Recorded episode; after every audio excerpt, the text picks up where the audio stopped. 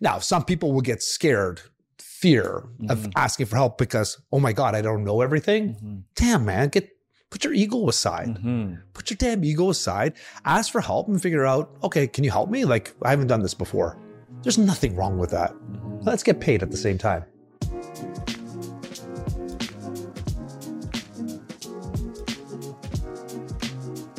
Hello and welcome back, everybody. This is the DC Talks podcast. I am your host, Ono Sende, as they call me, Agent Double O. We're back here for episode 20 with the DC himself. DC, how you doing today, man? I'm good. I just uh, wonder who's actually calls you that. I, every episode, I think You we know the thing is, it. It's- when I become like someone, like one day, like of of status, it'll be like the Double O. so so you- you're just you're starting my podcast with a lie. I mean, it's not a lie. I mean, I you have just said friends. one. So who who- you, you actually? Well, first of all, there's another lie. You have friends. So are you trying to Elon Musk me the way he was doing the BBC reporter? Uh, I'm doing very well, as you You're can see. very yeah, well. I'm doing all You- right, you, buddy. had- I'm you doing had, all you had me on the edge of my seat, man. You had me on the edge of my seat. But uh, you know, today we had a really good conversation in episode 18. We're talking about you know staying true in a changing world, and at the core of that, I hope people uh, ex- didn't get too upset with that one, but Hopefully, uh, you might have rubbed people the wrong way, but at the end of the day, you're staying true to who you are and keeping it real. Exactly.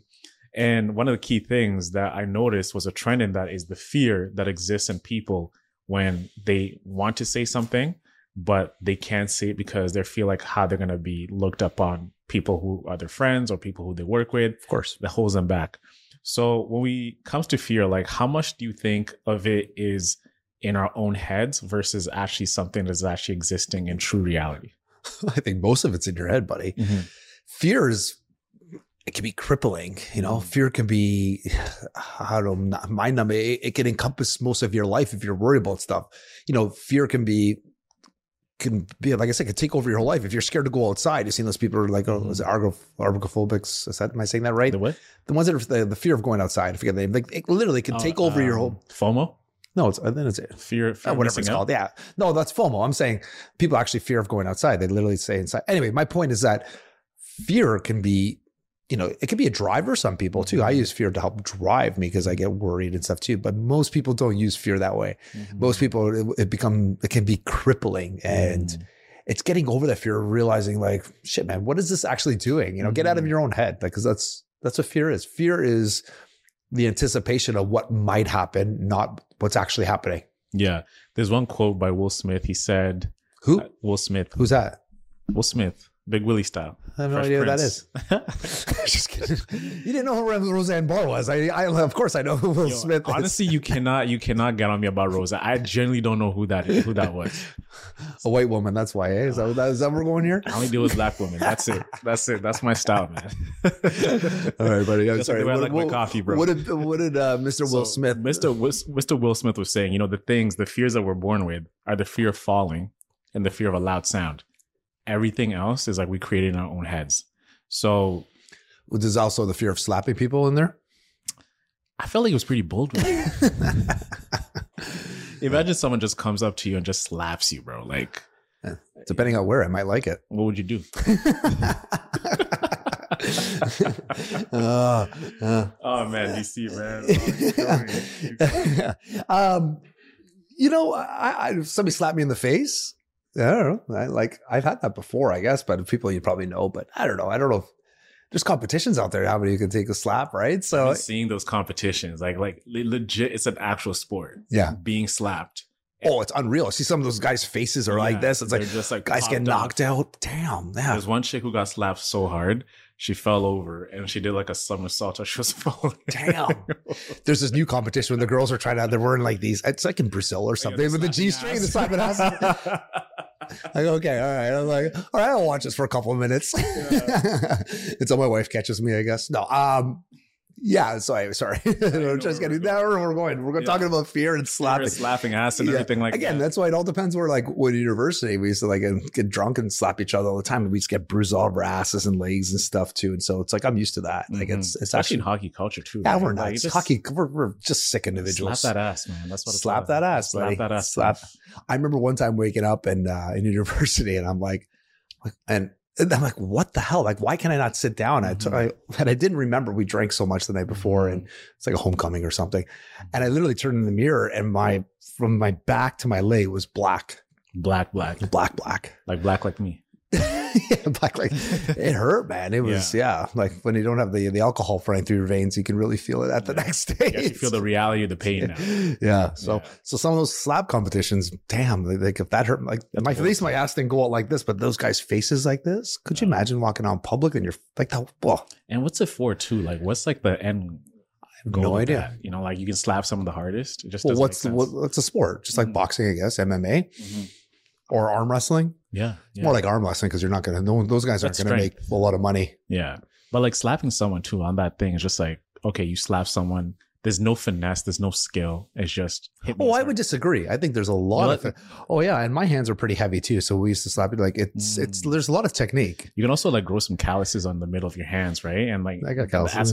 a- uh, you're lifting, eh? Yeah, staying in shape. yeah, yeah. Yeah, yeah. Try sure. to, try to. But I like gotta compete back, with you, my friend. You're like what half my age. I mean, I'm 29.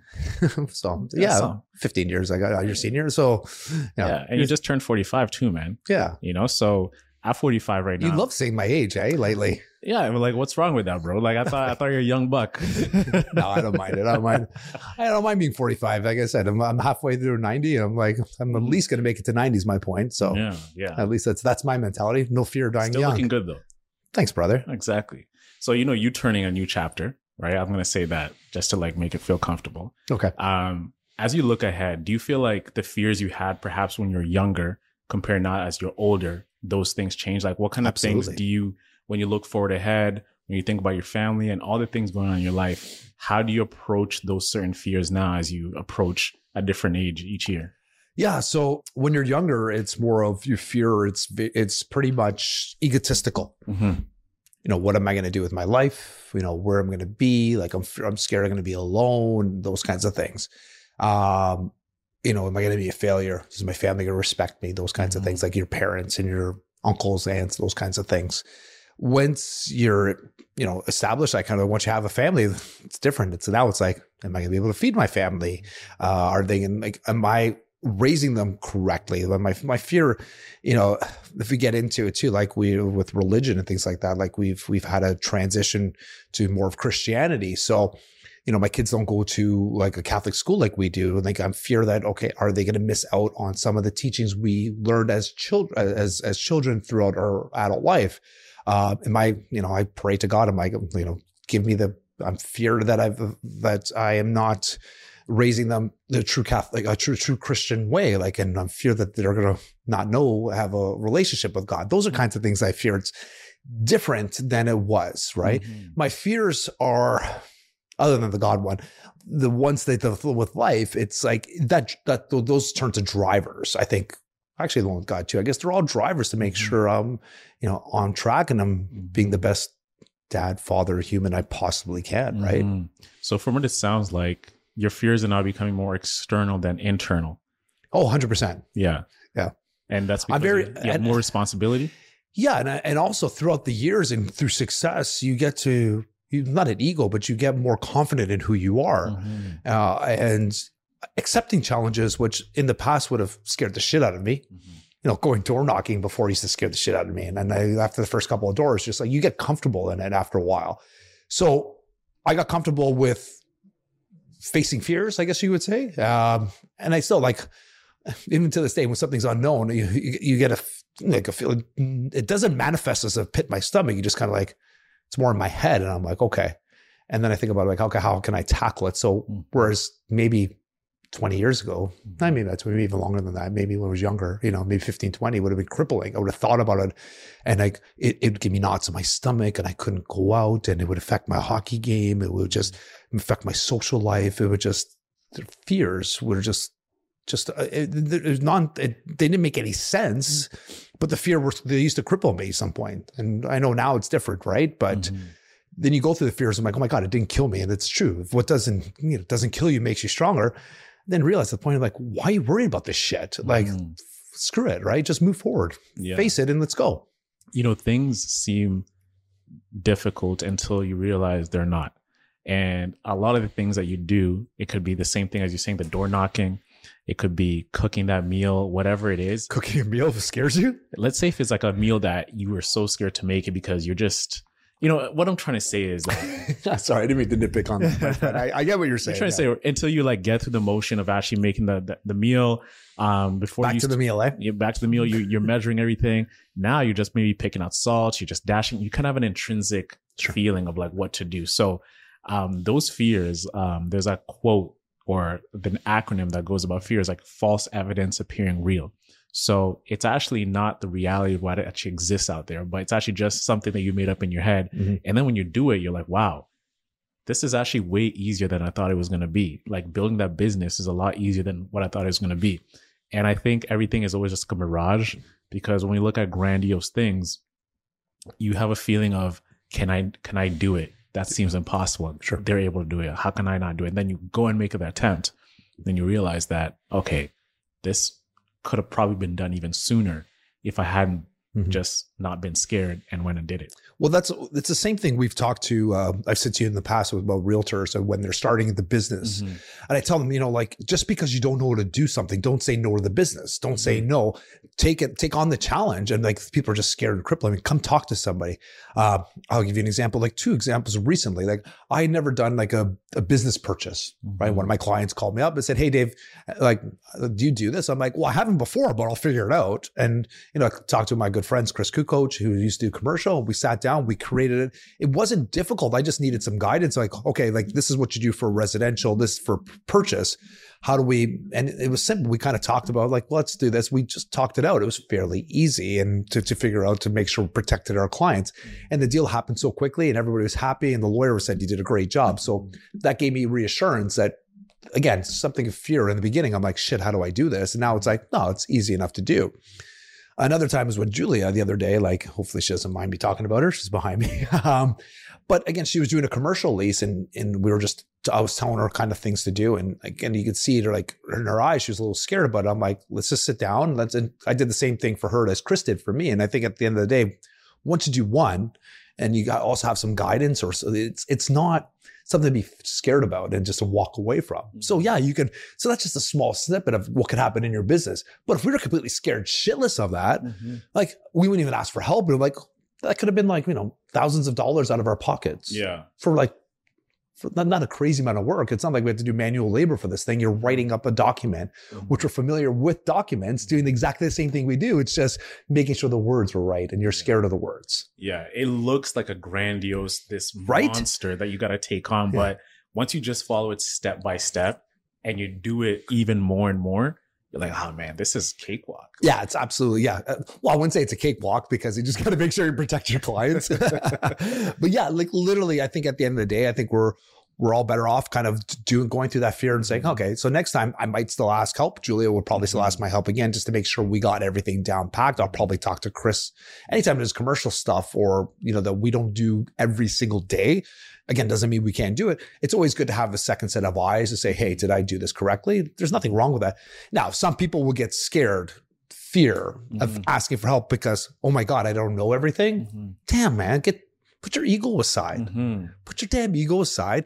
Ask for help and figure out, okay, can you help me? Like, I haven't done this before. There's nothing wrong with that. Mhm. Let's get paid at the same time. There's this thing uh, where people feel they've got to qualify their question, right? They say this might sound like a stupid question. Why? Why? Why do you got to qualify and say this is a stupid question? Why not just ask the question? and it goes into that whole fear of criticism that Yeah. we're talking about, right? There is a culture going back to like the cancel culture and everything where we've developed this thing where if we ask a question, it's seen as dumb or you should know that or which holds people back from actually thinking what they're saying. And it's not silly. Like, don't we need to change that culture? A- And we did it in school too, right? Especially like when you're in uni or public or high school or something. People don't want to raise their hands and ask something because they're afraid of what people are going to think around them. Well, that's one of the things. Uh, and other times people just don't care. Maybe the other reason. People but forget. yeah. People have things to worry about. Like, Yeah. I don't care about what you're thinking or what you're going to ask because you find a lot of people, they're thinking, I got to pay that phone bill. I got to feed my kids. I got to think about what I'm going to do to work tomorrow. So when you really look at things like that, people don't really care about what you're, what you feel or what you're thinking about what you're asking. So that fear is totally irrelevant to what you actually are doing and what actually exists in reality. Yeah. Well, I, I find with every quote unquote fear that we have these days, all those ones you just listed, they're, yeah, man, like losing a home, all the kind of because you're worried about mortgage payments. It's like there's there's tons of fears that could be out there how you going to feed your family, but there's also solutions. Um, and at some point, if you continue to give into your fear and not ask the questions and how to figure this out, it's just going to get worse. So, like you know, people might be struggling to make a mortgage payment now with the interest rates going up. Instead of instead of freaking out, like what can we do? Like talk to people, talk to mortgage brokers, talk to a realtor. Like how do we solve this issue? If you don't come to us because you're really scared about what the future might hold, well, that's not helping your situation. So we got to start having communications, and that comes long. That goes further than this, right? that's not just you know in business. You know, I had a friend of mine um, earlier this year. I think I don't know if we talked about this podcast who who uh, killed himself, unfortunately. No way. And um, yeah, great guy, one of our captains, fantastic guy. Um, you don't know what the fear is going on because he nobody knew. He didn't talk to anybody Mhm. again, we- we're not saying that this is would have been solved 100% by talking, but if you're having mental health, and it's I've, I've I've said this on my videos many times. Like I think the fear of reaching out because they don't want to be seen as something They want to be seen as weak. weak, or and then too, or like, or they feel like they want to be a burden. I've heard that a lot of times for people who've tried to commit suicide. Like I didn't want to be a burden on people anymore because they're fearing that what they would feel like. They're drowning in their own misery. Yeah, Yeah. and I'm like, that's not helping anybody Mhm. anytime you fear, like the other thing is when you orate a fear, you're like, oh, is that all it is? When you're talking to somebody else and you're like, you kind of make you sit back and you're like, oh, okay. When I say it out loud, it doesn't seem as daunting as I thought it was. Mhm. So yeah, like I, I approach fear very, very differently now. It's even like when um, you know, growing up as young guys, you and your boys are like, "Oh, go talk to that girl. Yeah. Holy Right. cow, yeah. Go." you remember those days before Yeah. you're married, right? You're like, "Go talk to her," and the physiology of your whole body just crams up, and you really think about it. You you sit back and you're like, "Damn, it's just another human being." But I'm building up this entire whole scenario in my head, thinking that they're this monster. They're gonna say something bad about me. They're gonna Well, there's whole Yes. movies written about this kind of stuff of our fears, and we all love those movies because we all remember what it was like. Yeah. Yeah, man. But you know, once you do a couple of approaches and then you get a couple rejections, you just kind of feel like, ah, like this is all I'm scared about. Like it's just a girl. Like yeah. she was pretty nice, but she's probably not feeling me. Doesn't mean like another girl's Yeah. not gonna like me. But Yeah. that whole idea of just approaching strangers, especially amongst men, is something that I don't know what it is. Maybe it's like a fear of rejection. Maybe it's a fear of just Mm. looking bad in front of your boys. Like so, there's a pride aspect on it. It's like a whole different thing. But I've, from my experience, I've found out by doing multiple approaches, and also just being in sales too. It's built like this whole skin around me that nothing can really bring me down. We are fortunate. Not everybody gets to that place, right? Like, it's, but you know. DC, I wasn't born like that. no, no, You know absolutely. It took a lot of work to get there. It took a lot of uh it took a lot of practice, took a lot of reps. And that's what I think what I think is like when you talk about Julia too and what she's doing, that fear is gonna be gone po- possibly after her third rep of doing that whole procedure again. Mhm. So it goes to question like, is fear just all about reps and doing something? Maybe reps and attempting to build a business, being a great realtor, Mhm. that it just embodies you over time and you realize there's nothing really to be scared about. So like what is Well, well, one thing I do like about fear, let's say it too, it, the fear of it also gets you out of your comfort zone, Mm, right? Uh, my coaches in the past have said this, and I say this too. Like you're only going to grow outside your comfort zone. yeah. So you, fear is actually seen as opportunity. Mm. On that, like have you felt as if you are fearful of your own success? Because it's fear of not achieving things, but Sure. sometimes people can be afraid of what they could become and it actually stops them from actually doing it. So there's a quote that was like you know our deepest fear is not that we're inadequate.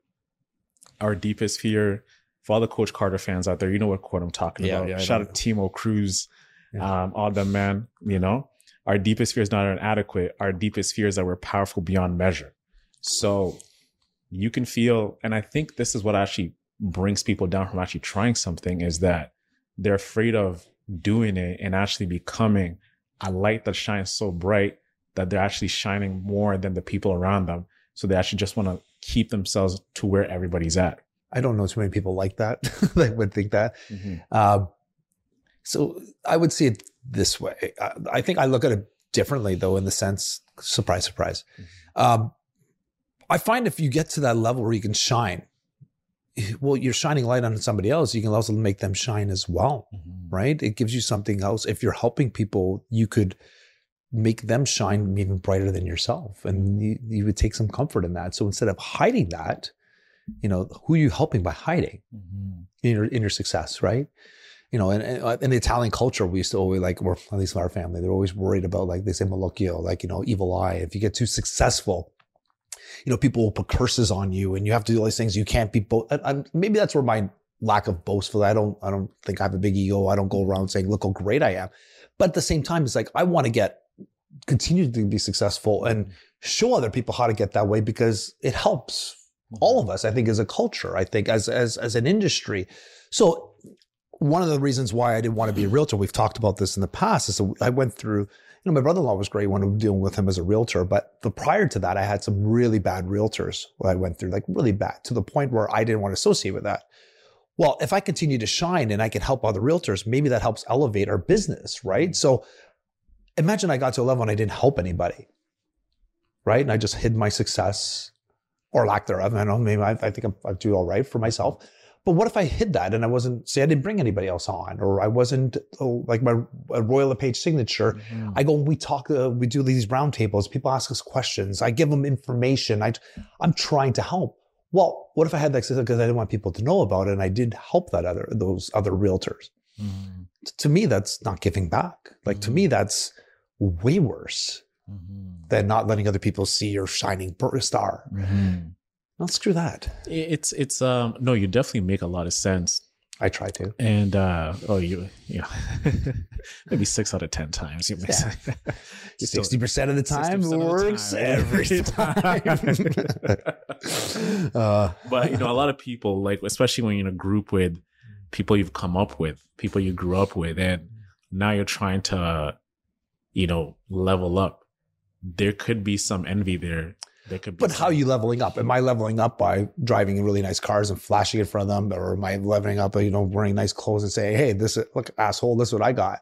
Yeah, if you do that, you're a douchebag. It- it's the mentality of I don't want to make you feel as if like I am now trying to leave the group. Wait a trying to sec. bet. I had this with my brother too. Like, Yeah. I used to go to the salon, and I remember the first time I had a nice pair of Prada. And he goes, "You can't wear those in my store." I'm like, "Why?" He goes, "Well, everyone's gonna be worried, like, say how much money we ha- you have and all this stuff too." And like in my store, they're gonna. I'm like, I can't.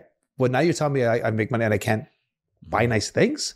Like, I'm like, listen, I, uh, screw that. I'm like, I'm. Uh, I- I'm not going around flashing it. I'm not doing that too, but I'm like, I'm entitled to like, not Mhm. entitled, but I've earned some money. If I want to buy a nice pair of shoes, let me buy a nice pair of shoes. Like, why do you have to try to bring down my thunder? I did. Mhm. I actually forgot I was wearing them. You know, Mhm. it wasn't like, and uh, so just a different mentality. Even with their own Mhm. family, we're looking at each other like we look at things way differently, Mhm, way mhm. differently. So you're in Prada shoes, eh?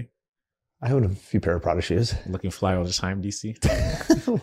Wait, why is this conversation going there, buddy? I'm just asking. Well, just- if you know something about me, I love my shoes. Okay. Okay. How many? Every time you come here, I always have a different pair of shoes. you know that. I yeah, like my. Jordans. I like my Gucci's. I like my Pradas. I have a couple pairs of YSLs and stuff too. That's.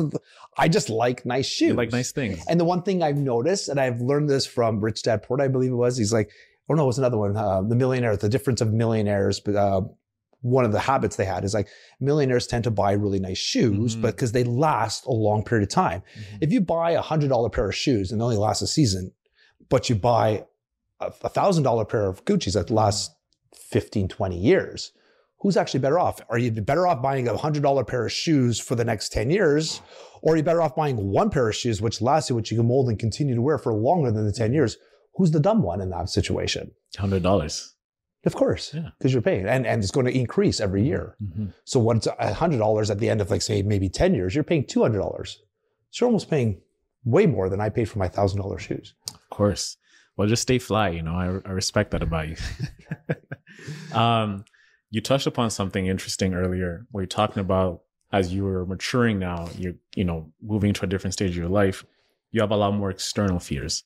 And a pre couple episodes before we spoke about the loss of your of your dad. Um, Oh great! Don't start, don't make me cry again, man, I don't want to make you cry, but Okay, I'm all just curious, you know, after suffering such a loss, did you develop a fear of losing other people around you? No. Um, and it's weird I say no because I, I took it a different way. Again, I, I tried to make sure that when I passed away, what was I passing on? So I looked internally at that point. Mm-hmm. And and I say to my kids all the time, if I die tomorrow, what would this be? like I, I looked at it, me not losing somebody else, but them losing me. Mm-hmm. So by looking internally, try to find to make sure. Look again, I, I, wasn't a realtor at that point when my dad passed away. I was just I wrote my first exam four days after he passed away. We were supposed to be doing real estate together, and I didn't realize how many people I could help. So it turned more of my focus again about being selfish and turning it around. I think that helped. I think that helped me be better. Mm-hmm. Actually, even at my dad's funeral, you'd be surprised how many people came up to us and said, "Your dad helped me with this." Your dad helped. me. He never said anything to us. We didn't know. I had no idea how many people my dad. Like we had random people like, "Yeah, your dad was doing this," and I'm like, it gave me comfort knowing that. So I wasn't. I'm not fear. I'm. I try to enjoy the people that are in my life now because you never know. So maybe look at that way. So try to cherish maybe a little bit more every single day who you're with. Try to make sure that those relationships are enhanced and mm-hmm. acceptable. Don't get me wrong, we're not perfect. Like, yeah. listen, there's, you know, to say me and my wife don't fight all the time or like not all the time. We don't fight or have arguments that we love and cherish every moment. Like, that's not what I'm saying. But we do appreciate more because I think about it too. And it's like, I could lose you. You could lose me. Like, how, how is it going to affect other people when I pass away? If I get hit by a car tomorrow, what's my legacy going to be? Like, will will there be positive impact on people or negative? Mm-hmm. And by my dad dying the way he was, we got to see a little bit more into the character we already knew he had, but how many people he touched was just, it was touching. It was beautiful. So I wanted to carry that on. Now you're thinking more about legacy that you're going to be leaving behind. What what does that look like to you? What's my legacy when I leave? Yeah. What do you want it to be when you leave? It's a good question. I think my legacy is when I is he was an awesome guy, brightened up the room, made me laugh. Mm-hmm. Uh, if you ever need anything, I was able to help any way I possibly can, whether you know financially or friends or for somebody else. Mm-hmm. It was somebody I can go with my problems and help, and somebody that can help me. I think that means the most to me that I was there to help and help guide any way I possibly can. Mm-hmm. That's my legacy. I don't, you can't take the money with you. Who gives a shit about the money. Hey, legacy is greater than currency. It's, that's a good one. Do you know, uh, my buddy used to always say, do you know how many pockets are in on a corpse when they when they put them into the ground? How many pockets? How many pockets do they have? Uh, let's say if they wear with a suit, two. None. You can't take you can't take any of the money with you. That's what he always said. yeah. Yeah. So, you know, can't take the house, can't take the car, can't, can't take, take the Prada shoes, man. You know what I'm saying? can't take the Prada shoes. No.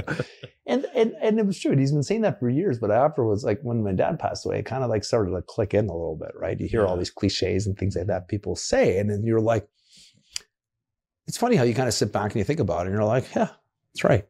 Mm-hmm. You know, like that's right. Let's do this. And you know, so I I I try to look look at it that way. Like, uh, what is my legacy? What's your legacy? Like, what do you want to be left behind knowing that? So, like, man, honestly, you're so young, man. You know, I look at you and you're so young. It's like it's hard, right? At yeah. your age, I wouldn't even know what I would say. I'm like, but what would you think your legacy would be? My legacy, man, have a hundred kids. No, not 50 even. different moms, you know, is that what you're looking for? yeah, baby daddy. Yeah. Um, you know, I want to have legacies in multiple different things. I think when I think about my career, I want to know, be known as someone who built things that really helped people out, right? For example, with what Alex and I are doing by building this media company is that we're looking to inspire people through great content that's going to educate them that could make an impact in their life. Maybe if it's two, 10 people, 15 people and say, you know what? When you guys built the hustle of everything brand and I used to tune in, like you brought these people in there that really spurred my business and you made an impact. So when I go to bed and I think about if we did not make that action doing this thing, that person could not have had this, this, this, and that. So I see my life and my legacy as a lot of domino effects of the things that I'm doing by doing one thing. So if it's a, this media company, it's going to create a lot of opportunities for people to have jobs, to learn from us, and to really just lift up. That's what we call uplift, right? We want to uplift people in whatever they do. And It's beautiful. yeah, my family too, right? Um, I want to be known as a great brother, a great son, great husband to the woman I'm going to marry one day. So, and I just want to be known as like, yeah, you know, there's a thing that I used to look at my dad and he's just like, I'm like, yeah, that's my dad. You know, that feeling, like I can imagine him saying that from my brothers and sisters. I want to have that one day and be like, you know what, my dad was a great man. He did this, this, this, and this. My son was a great son to me. He took care of us. He did that. That's legacy to me. Um, money, you'll make the money, but as long as you got the things that you're taking care of, Mhm. what do people say about you? How do they make how how, how do they feel when Yeah. your name is brought up? Well, it's it's funny you say that too, and it's like when I look back when I was maybe a little younger than you, our legacy, your legacy changes, right? Like it's like we were all about playing hockey, and that's all your your focus was. Mm-hmm. If you'd have told me I was 24, 25, that you know my legacy would want to be like you know being able to help people. I'm like, If you're like go screw yourself. Like, like all you're worried about that age is yourself, right? so it's stop like pucks. That's trying to stop just trying to stop pucks. I want I want to be known as one of the best goalies or something like too. And like that was that's what I thought my legacy was, Mhm. right? And just like in reality, like it's so short sighted at it's that such point. a small, Small. blip in your And life. it's so funny. Like we had this conversation the other day. Like my mom is going to be moving in a couple of years. We bought her. uh we she bought it, but I, I helped her uh, get into a pre-construction condo across the street from Mhm. where we currently are living, and she lives in Woodbridge at the uh, the moment uh, in a big house with her and my brother. And uh, I still have a room. I even though I lived there a couple of years, I still have in my room uh, trophies from when I was when I was a goalie, and you know, one of the goalie. One, and I have these the some of these trophies are there's three really big trophies we have there. And one of them was when the All Ontario's in uh, 1994, I got t- top goaltender. And then for the Nationals the next year, I got MVP and I got top goalie. Okay, great. This is 1995. What year are we in now? 2023. long time ago, right? And my mom's mom like, what are you gonna do with those trophies? Like, I'm like, when when we move, I'm like, toss them out. I don't give a shit. Oh, but oh my god, that's like your legacy. Like, she's worried about what these trophies represented and how good I was back then. I'm like, mom, I haven't. I I moved out of the house. Like, I literally lived there for a couple of months. I moved out. I've been with Natalie since 2008, like March. I'm like, it's been a long time. So I'm like, do you think I really need that? That's not who I am anymore. It's like, mm. I don't give a shit what you do with my trophies. It's like, mm. I don't even I don't even associate myself as like a hockey player anymore because it's been so far removed. Mhm. But it's just like the mentality is like, well, that's what she remembers me as, and it's like that would be like her like moments of glory. yeah. Yeah. Which now I don't you know if you ask what like some of my highlights of my life, that's not even in my the hockey's not even in my top ten. You know, mm. like it's so I'm so far removed from it. So right now, I you just turned a new chapter. The- 94. How how old were you then? Like 20. Ni- No, 94. I was born 20. I was going to say, holy cow. I was uh, like 15. I was born 1978. Okay. So I was like, what, uh, 16? 16. Okay. 16. Um, that was a part of 20. Asshole. 16 years old. That time, you're still David Cinelli, right? That was a different era of David Cinelli.